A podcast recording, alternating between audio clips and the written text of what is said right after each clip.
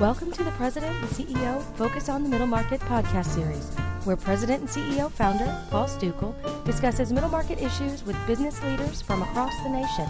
Today, in part one of a three part series, Paul speaks with Thomas A. Stewart, Executive Director of the National Center for the Middle Market at Ohio State Fisher College of Business, about the center's objectives and the challenges facing middle market executives in today's environment. I guess maybe to start out with, maybe you could just give us a sense of the sort of the, the progress as to where the National Center is at and sort of what your ultimate goals are, you know, with respect to what you're doing. So the National Center for the Middle Market is two and a half years old. I mean, it's conceptually older than that, but you know, the, the ribbon was cut on the door two and a half years ago. And its mission is sort of twofold. On the one hand, the mission is to increase awareness of middle market companies, who they are, how important they are, what their concerns are, just sort of generally bringing them up in the consciousness of people who think about business, people who write about business, people who make policy affecting business, so on and so forth. So there's this awareness piece. And the other goal is you might call it an ammunition piece. It is to provide for executives of middle market companies a body of knowledge that will help them be even more effective leaders than they are. So the two missions sort of work hand in glove, or the metaphor I've sometimes used is they're two wings of the single bird. And one of them is to say this is an important group of companies. These these are things that they can use that will help them be better at the at the job that they've done.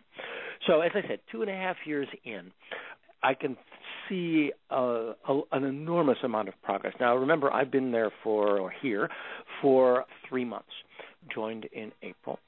And you can see a tremendous amount of progress, particularly, I would think, well, the most obvious progress seems to be in the awareness dimension. We publish, as you may know, Paul, a quarterly middle market indicator that sort of is a you know data about performance, revenue growth, employment growth, confidence, and so on and so forth in the middle market. And the middle market indicator, the MMI, gets more and more media citations, more and more downloads, more and more awareness. People are starting to pick that up. There was just created a month and a half ago a congressional caucus on middle market growth, and we now have a dozen members of Congress who have joined this in part because they recognize that the middle market is, um, as I call it, the sort of the unsung heroes of American capitalism or the unsung heroes of American business.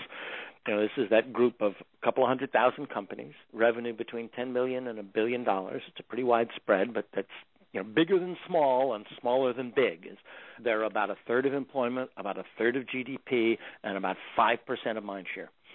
So this congressional caucus is another step in increasing the mind share, and, and there are various other things. Mostly it's state levels. Uh, we have a, a, fair amount of activity in Ohio, where you sort of expect it because of Ohio State, but also in New York and Texas and California and Florida and other states where there are a lot of middle market companies, we're starting to see um, a lot of pickup from chambers of commerce, um, local economic development groups, mayors' offices, governors' offices. So, so the awareness is starting to come out there. I think in terms of building a body of knowledge for executives, uh, to some extent, this is a longer road to hoe. One of the things we do is we fund academic research, which is very long cycle research, and we have at this point given grants to I think 25, 26, 27 teams of scholars to write about topics the first batch of them have come in with academic papers, which of course are you know limited in their in their appeal.